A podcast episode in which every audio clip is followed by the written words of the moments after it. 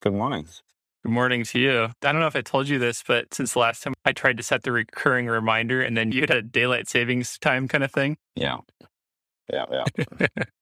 Which has been really good actually. So when we chatted last week, that was kind of the first time in a long time that I'd managed to get up at 5 a.m. Poof. And Yeah. and then daylight savings changed over the weekend and suddenly it was an hour easier to get up at 5 a.m. So I've been taking advantage of that and I've been doing it every day and coming in and like getting some proper playtime in before That's fantastic. Starts. So it's been it's been good.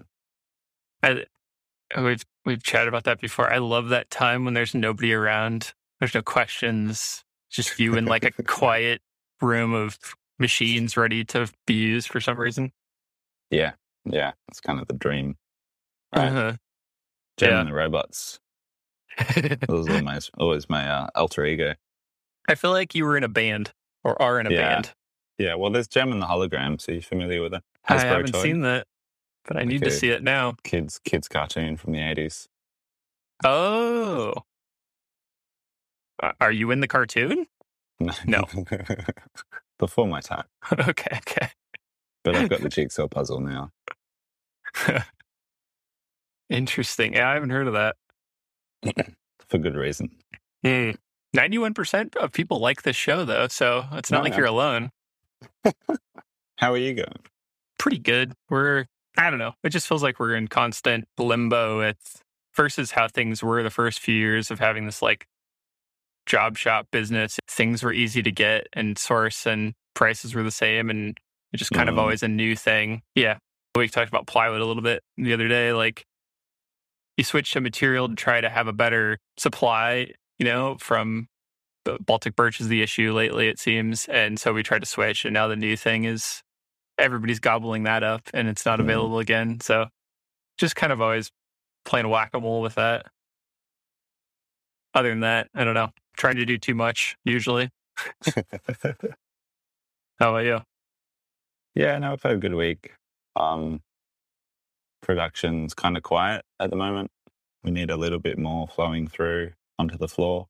Kind of got a lot of big custom jobs in the wings, just waiting to drop. So I feel like the end of the month's going to be crazy, but at the moment we're pretty crazy, just getting through as much as we can to free up production for later. So Yeah. just trying to smash out everything that's in the system and get that capacity for later on when we're going to need it. I think, but we're good. The team team's going really well. Good vibe, and just yeah, quoting, quoting, quoting, quoting. That's all. Like I feel like that's all I do at the moment. Other than gonna- that morning playtime. Yeah, I was going to say, is that one of your main responsibilities still is the quoting? Yeah, yeah. Share it between myself and Aaron and Sarah. There's kind of three of us, so we work on quotes. But Aaron and I are the main ones. We sort of sit down and crunch numbers on jobs, and we do it in Grasshopper and Airtable. So it's pretty I, fun. I knew we were going to get into that. I, You've sent me screenshots before, videos of your grasshopper, and I've used it some very functionally as well. Like not, I'm not very great with the design aspects of it, which is what a lot mm. of my like colleagues used it for in school. But your like quoting system through it is fantastic. Like at least as a, in a visual sense. it's fantastic. One word. Yeah, out of control. Yeah. Do you like it that way? No, I, I do. It's really good. We've actually tidied it up at heaps. We've um kind of switched switched where the calculations are happening. Previously, we had that crazy grasshopper patch, which you've probably seen screenshots of, which was just like wires everywhere, and uh, all the it was basically just a complex spreadsheet that was running Yeah. all the calculations for a quote. And we've seen recently we've moved all the sort of the calculation side of that over to Airtable. And so now Grasshopper is really just there as a geometry input tool. So it's like, you know, here's a sheet of parts. How long are they? How many edges are there? What's the square meterage? Et cetera, Yeah. et cetera. And then we plug that raw data into Airtable. So Grasshopper's a smaller part of it, it's still there. um, but that means that Airtable's doing all the calculations because we were running into issues with like, wow, you know, in the current climate with material prices changing every day, hmm just having to manually update like all the. True.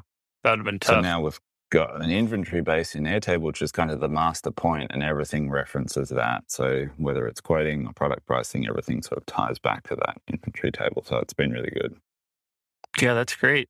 Mm. That's kind of the dream. We had a guy that built up a lot of arrows. We were doing the Nack wall, like trying to get that into an Airtable, adding SKUs and things, stuff, stuff we hadn't really done before, and was tying quotes we got from vendors and materials into all that. And it's it's fairly challenging to do in a scheme of like you know different materials and different different Mm. types of things that aren't that aren't alike. You've got like time, you know, labor, and then you've got like material, and then there's like cost breaks in there, and yeah, maybe I'm over. Maybe yeah. we're taking it too far in some cases, but No, it gets it gets deep and like the stack gets really deep very quickly.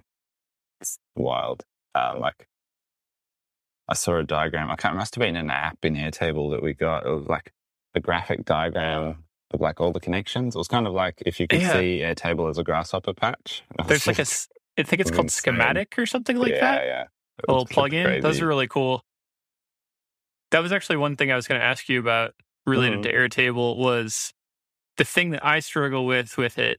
I'm doing a lot of the like, you know, architecting of how it potentially works for others to use is I find it challenging to have like an overall view of because you have all these Mm. bases potentially, or even if you just have one base with a bunch of tables in it, how do you how do you keep track of that or do you use a different system outside? Do you use a base to control the bases?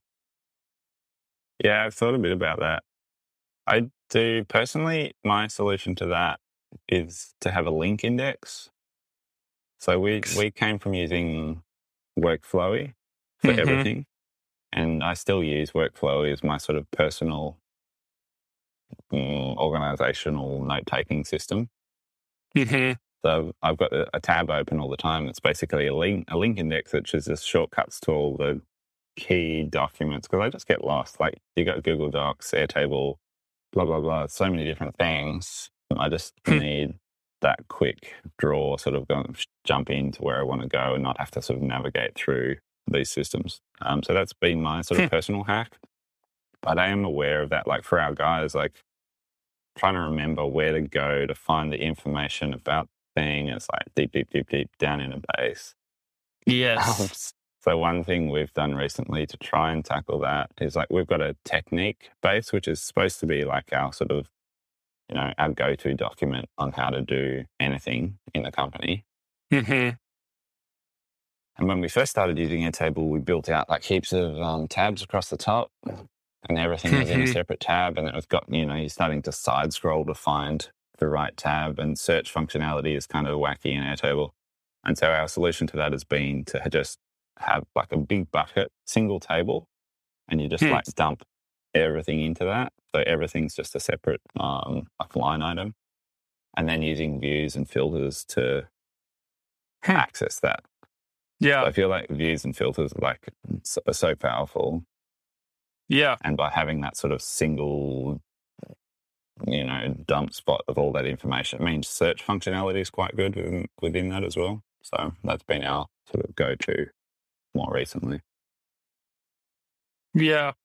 It's kind of one thing that's challenging, I find, is once you start making something, it's a little bit hard to back it out. And like, you can't really merge stuff from other ones unless you do the synced table, but then they don't really merge. It- mm.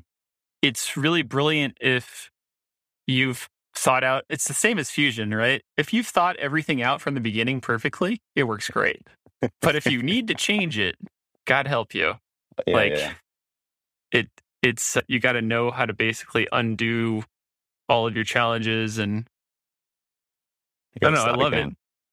Yeah, I me love it. It's it's I love the challenge of it. I love how it's Airtable is one of the only things that has worked and I mean, we've always had a small team of people of, between like two people total and four at one point, but Mm. I mean, we tried other ones, other project management things, and they all all sucked uh, for Yeah. one reason or another. And a lot of it was because it wasn't we weren't able to do really what we needed to do with it. It was always like too much about the middle management or like you know, the all the ERPs are super driven off of like an old school machine shop mentality, it seems like. And I don't know.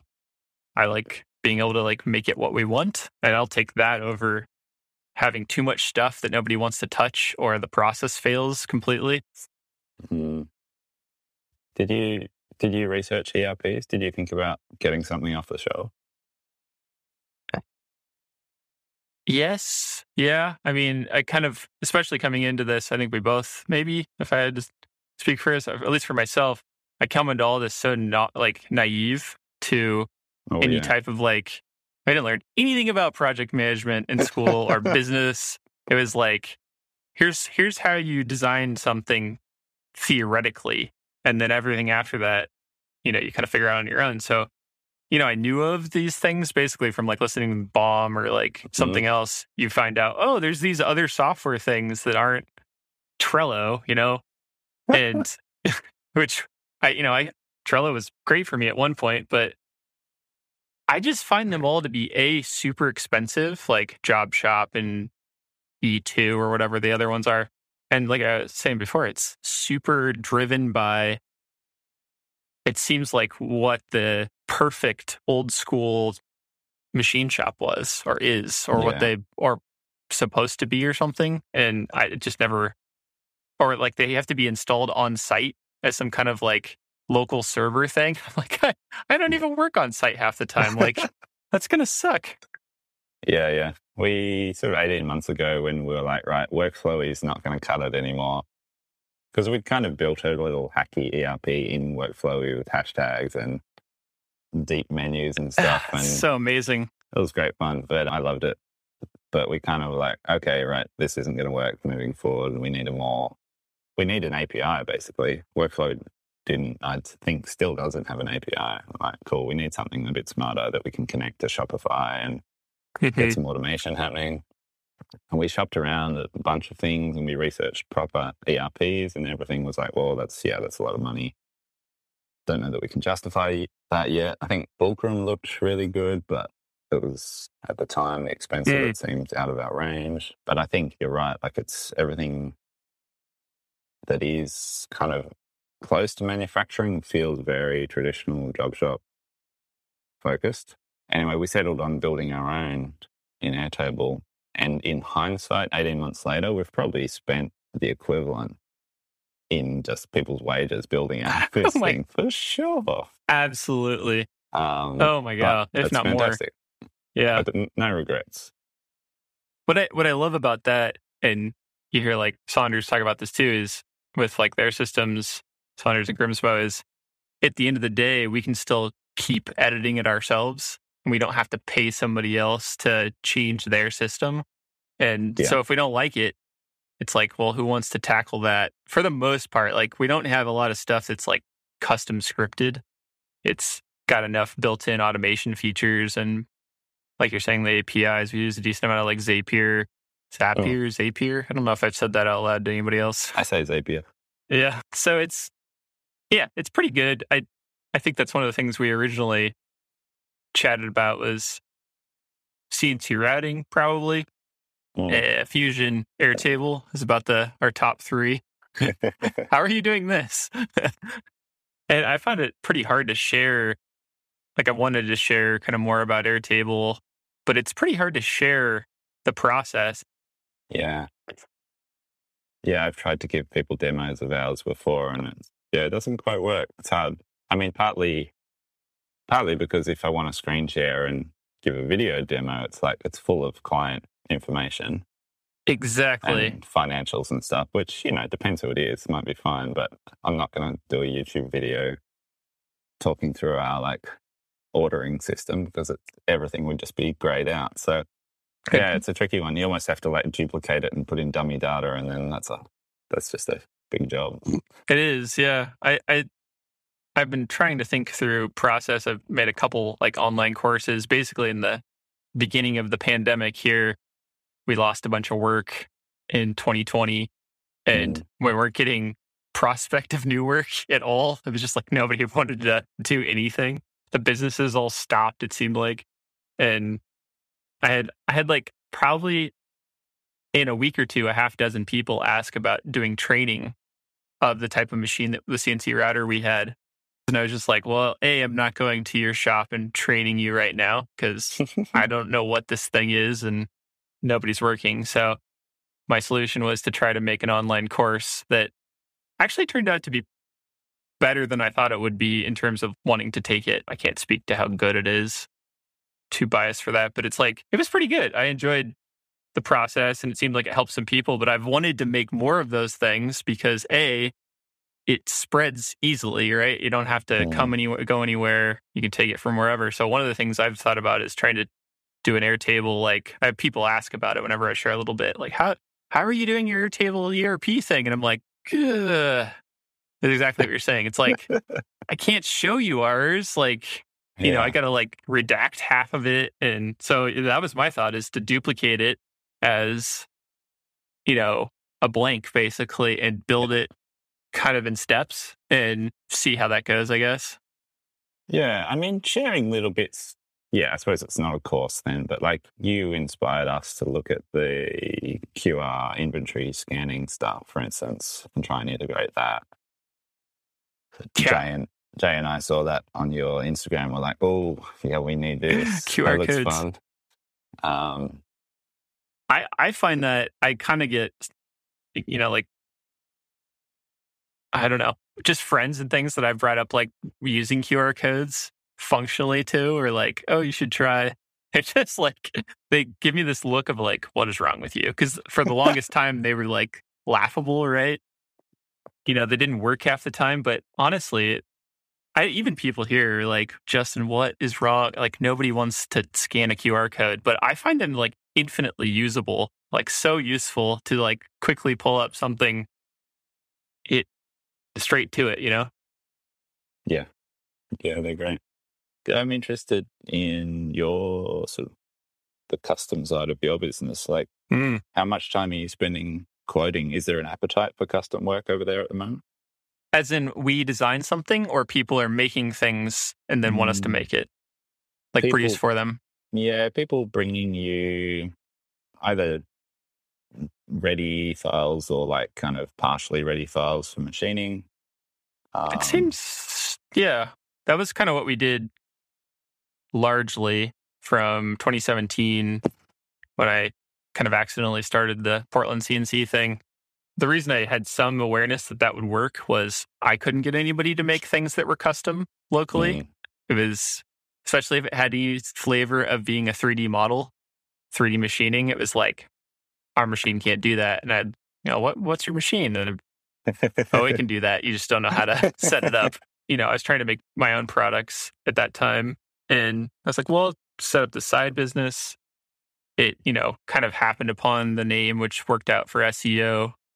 And from that, it, it, you know, I won't say it took off. It kept me busy until all of a sudden I was in a new shop and in another shop and had hired one or two people. And honestly, I think a lot of our if we call it success, was that we were willing to try things and try to take on things people didn't want to do, especially with routers and wood. I think a lot of there's a lot of capability in the metal milling machining world, but yeah, nobody wants to do 3D things or didn't for the longest time. I think Fusion helped oh. to change a lot of that. oh yeah, We kind of have started to move away from that as we're trying to do our own products. There's still definitely a desire. We still have a handful of clients that want either repeat work or a lot of prototypes work was kind of where we hit our sweet spot is we are not really set up to do like big production runs of anything. We can't really do finishing, like we don't have the space for that. So it's it ends up being we used to get a lot more, but for a few reasons with focusing our inquiries a little bit more. So we get jobs that we will do well on rather than every spectrum of jobs. Yeah, Because yeah. there's a lot of the introductory people to CNC that just don't. It takes a lot of education time to bring them into Yeah, the process of here's what you can make, your project's not right. And that whole process is basically free. it's tough when you're a small company to you know help people along. So yeah, it's I've always been curious how much of that you do. I know I've seen a handful of projects, and you also it seems like most of your business comes from product related things that you design and sell. Yeah, we do a fair bit of it. We certainly get a lot of quote inquiries for just straight CNC machining jobs. And it's a real mix. And I think, yeah, the education side of it's a really interesting challenge of like, how do you make it accessible, but not spend, you know, excessive amounts of time helping problem solve someone's files? Yes. And so I think having good resources online, which I would say we don't. Like we've always had just like a single placeholder page of like these are some considerations with file types and these are the main sort of tool diameters we use and, you know, offsets and blah, blah, blah. Yep.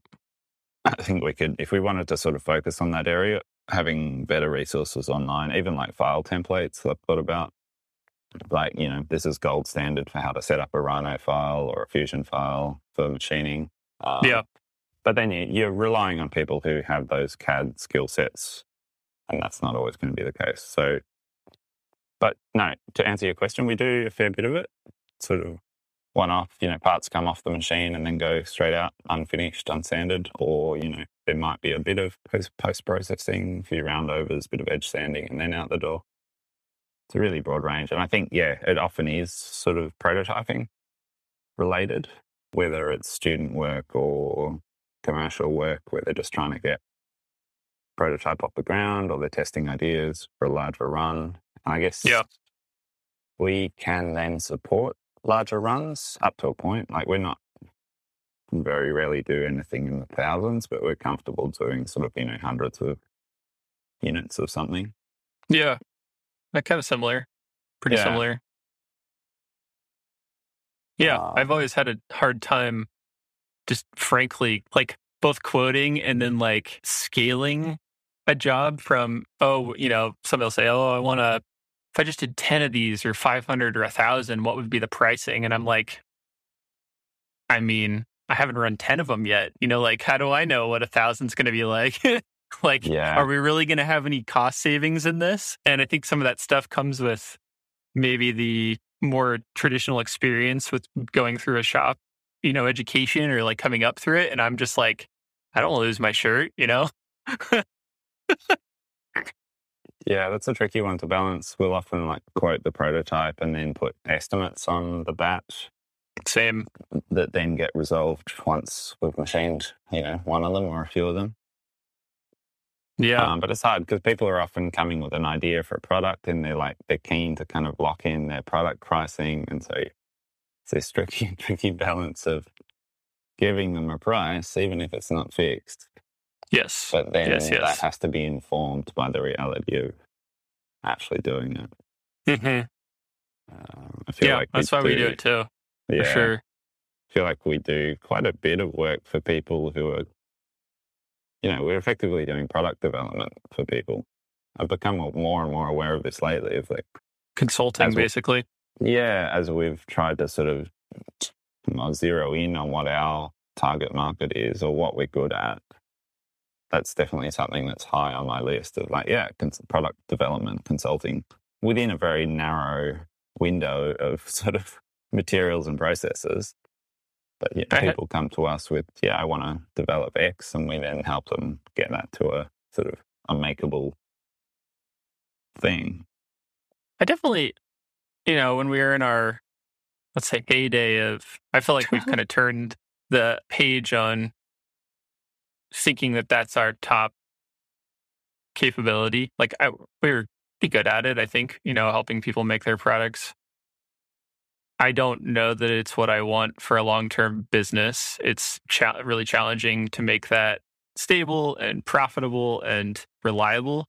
It's, I think I joked before. It feels like everybody wants their thing done between five and 10 days. And that's impossible to plan for in terms of scheduling and and I had a early employee that was really great. He had a lot of experience, and he would always tell me that we were missing the missing being able to bill some of that early development process with clients of mm. like basically from the time you get their file to even the time when they agree to a quote there's a lot of this back and forth that happens with like that's not producible and and i i kind of went the side of always like i'm never going to make somebody's part without letting them know it doesn't work. Because like, Yeah. A, I don't want to waste the material. I think that's wrong to just make stuff that doesn't work. Part of being a service that helps people is it should have some ethics to it. and he would always say we give that away. And I, I think he's right, you know, in a certain sense, but it's really Mhm. hard to also say, pay me money before I even help you with your project. You know, It's like hard, isn't it? Yeah. yeah. It's a challenging prospect for somebody to go, yeah, well, I don't know. Before we look at that, I need a little money here. You know, like it feels like the mob or something. Yeah, I suppose if you can communicate your, you know, your offering of like, and your skill set before doing the work, sort of, yeah, what's that value proposition of what you're going to do for them? Then maybe Yeah. that could work. But yeah, that's a really tricky gray area. And it's so Mhm. variable job to job too. Was that was that advice from your employee coming from sort of industry experience where they'd seen that that was different, or was it more just like this doesn't feel right? I think maybe both in Yeah. terms of I don't know. I, I don't have much experience. I think maybe one of the reasons I was attracted to like you and what you were doing was it felt like we had a lot of that overlap. I don't know a, a lot of shops to do CNC routing as a job shop, especially Mhm. locally. It's just not that common, I guess. So it feels like some of those conventional thoughts about them and how they work. Like I just, and some of that's completely being naive to coming into this and not not knowing that there probably are a lot more than I'm aware of. But it, he, he had no experience in that either. He he had done like without going too deep into his background, but he just had a lot of different types of experience in, in different types of manufacturing, custom making things, and and then seeing also he helped a little bit with quoting what we were up against and like how we would spend you know a decent amount of time and then not win a project, you know. Mm. and it's it's kind of like sales in a certain sense in that way, I suppose, that I'm also challenged at. So I don't know. Yeah, it's it's an interesting game. I don't know that I ever thought I would be doing doing like a service business. It wasn't really what I was imagining. yeah, what what were you imagining? Did you have a plan?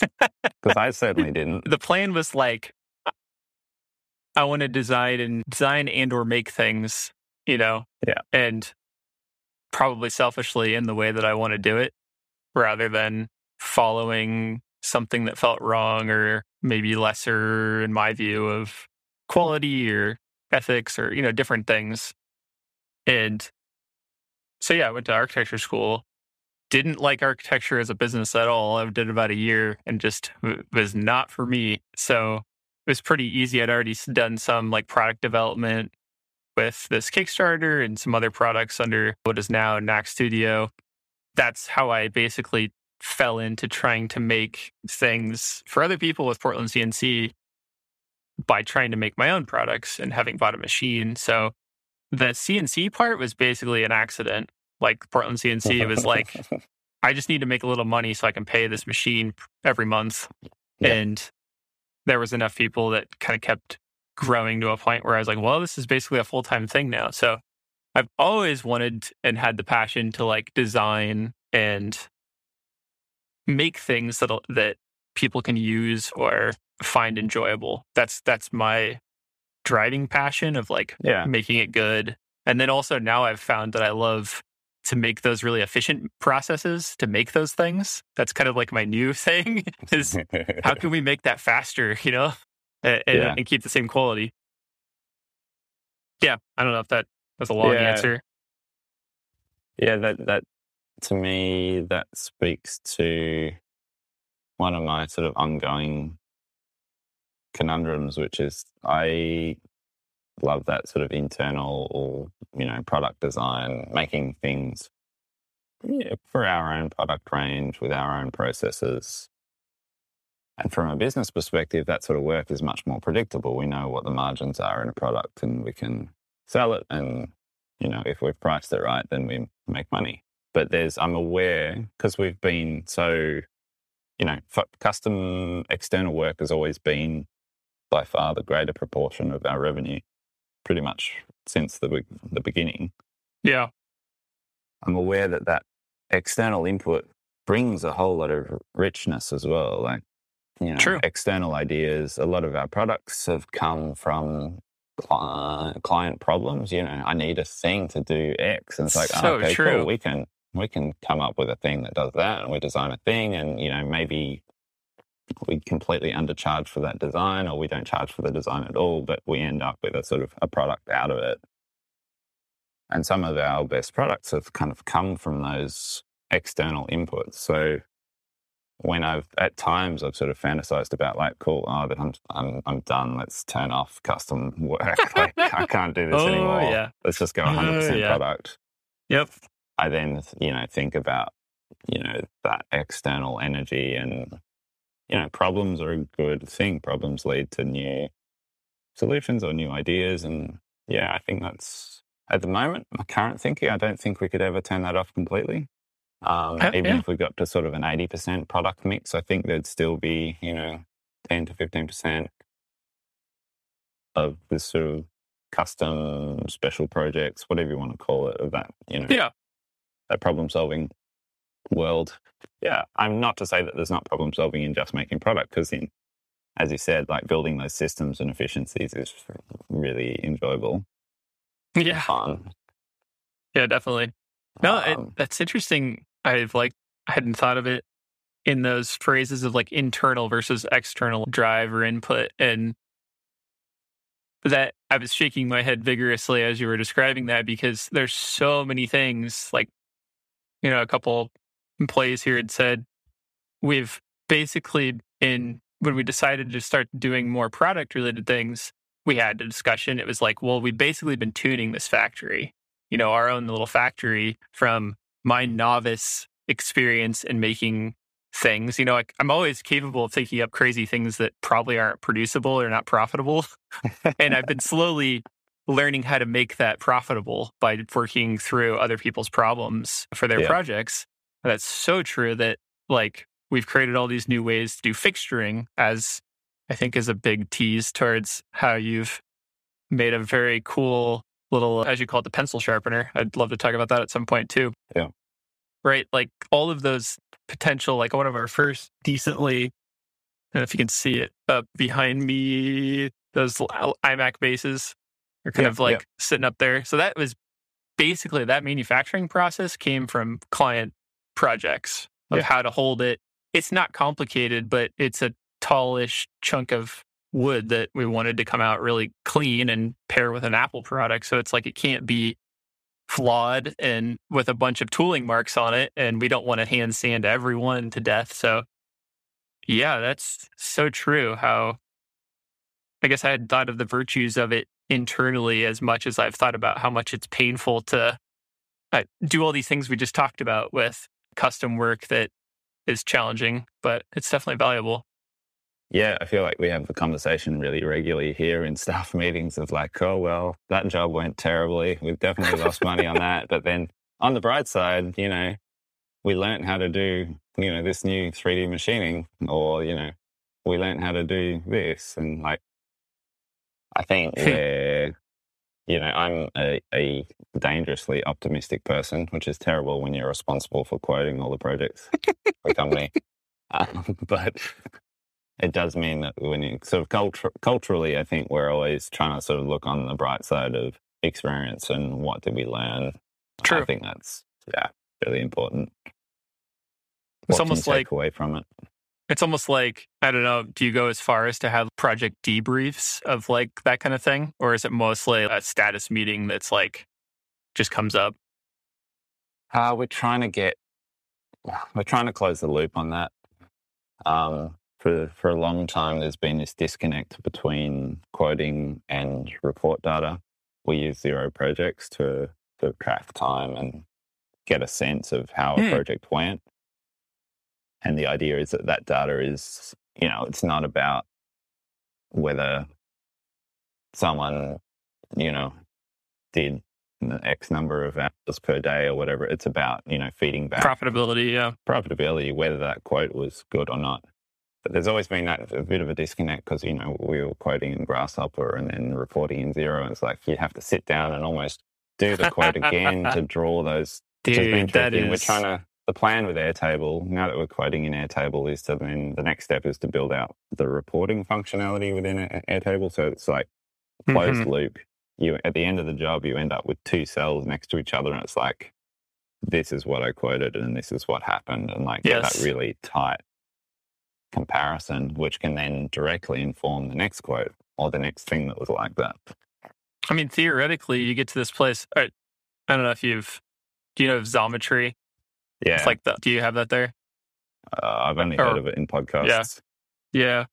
So they they've you know have some type of very algorithmic quoting system where you throw up a solid file at their web Uh, interface and then it quotes the project for the client and then it also sends it once they accept out to producers which are largely not their company and you know it you would imagine it's constantly evolving to meet the price you know keeping the mm-hmm. price low for the client but then keep you know making the people that make the parts happy which i've actually been on both sides a little bit and it's very interesting to see kind of the what goes in one side and comes out the other from like the producer side and we've we've done the same thing.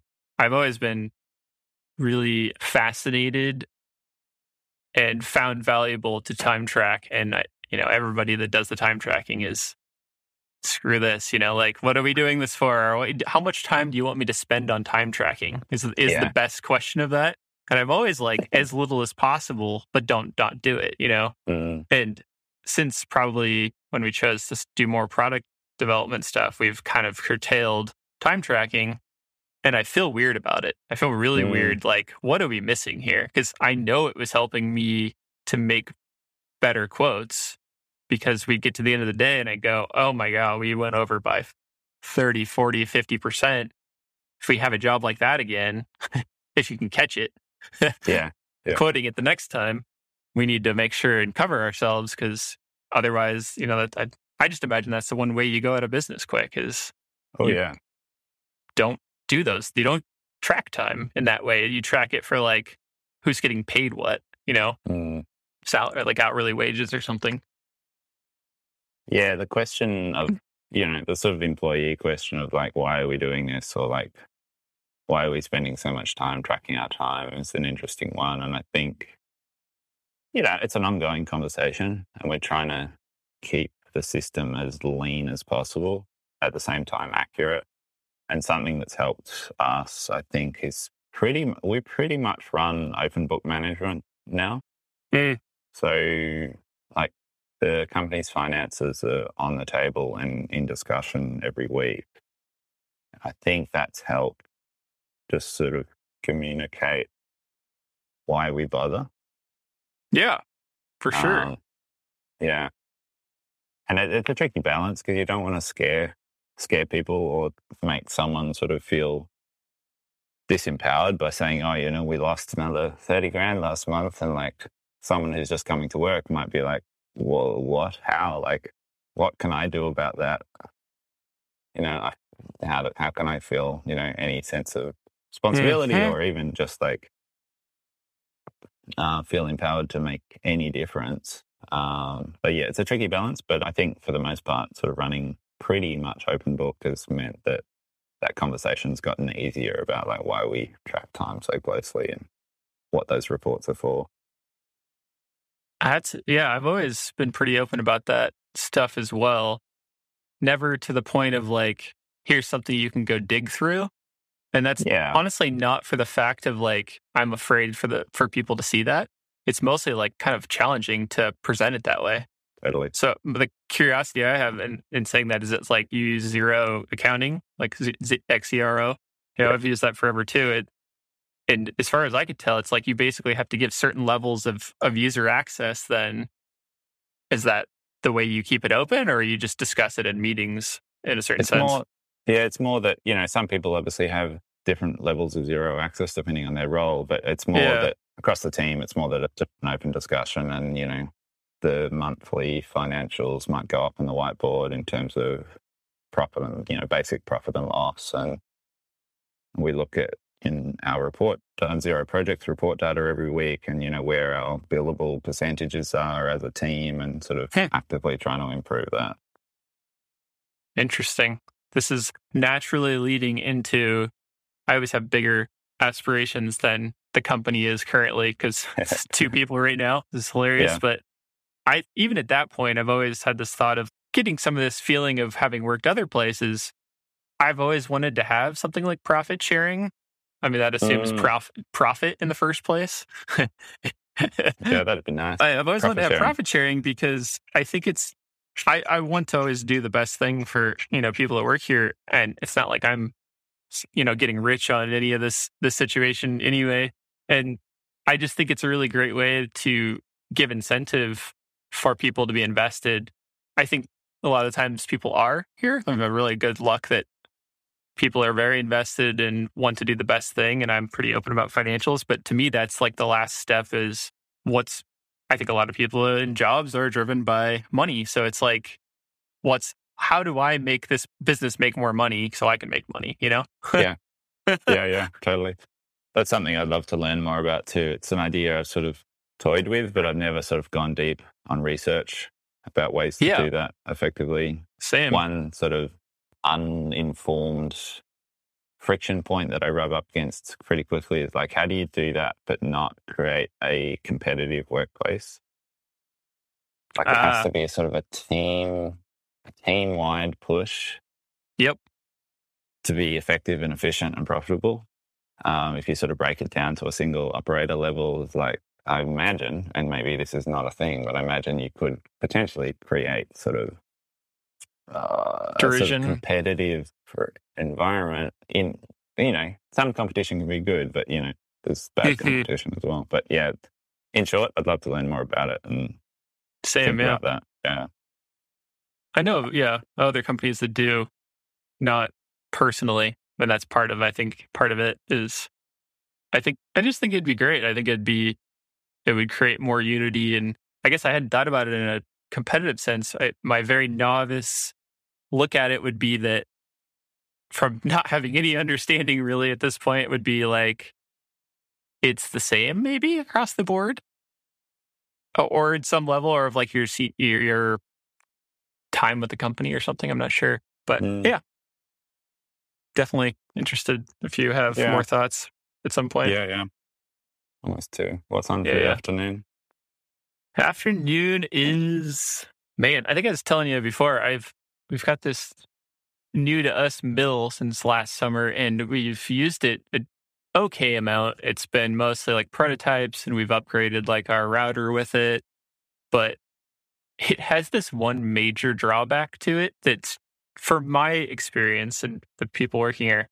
It has 512 kilobytes of memory internally. And that is like one decent Fusion file.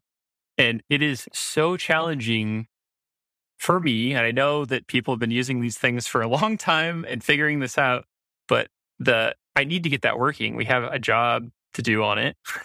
and I found this system where you can use a compact flash card.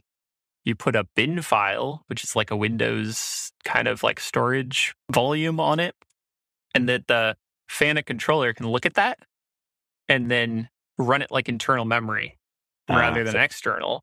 Because otherwise, you have to tape run it, and it's like this whole thing with you can't restart the file, so it has to start over, and it's just it's just cumbersome. Honestly, I don't know it well, so I'm still that's high on my list to figure out how the heck that thing works better and how we make it profitable and it, look, it looks like a new-ish mill. Like, is it a contemporary machine? it's 2015 Okay. but it was a local client of ours that basically bought it for one job to expedite some processes that they were trying to run and then they didn't run it for more than about six months and then it just sat there sure. so it has it had less than 300 hours on it when we got it yeah, wow.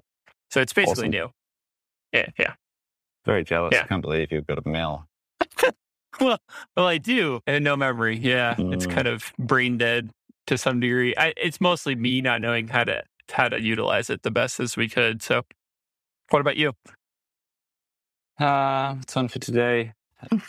I've got uh, a bunch of little proto- prototyping design development jobs to finish off or get drawings to people for. But for the most part, I've got sort of business development tasks on the list today. Got to dig through our. We do like a a quarterly walk, one on one walk with everyone on the team. So we've got I think eight people on the team at the moment, and every three months we do a one on one together where we just go and walk around the block or go and sit in the park for an hour and have a chat. Um, and we did that probably oh, a few weeks ago now, and I still haven't sort of gone through all my notes and written my action items Ah, for those. yeah, so yeah, that's on my list of things to do today. And that's cool.